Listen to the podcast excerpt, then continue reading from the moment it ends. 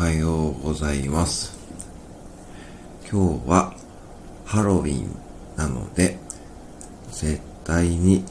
どさくさに紛れてお店の中でトリックアトリート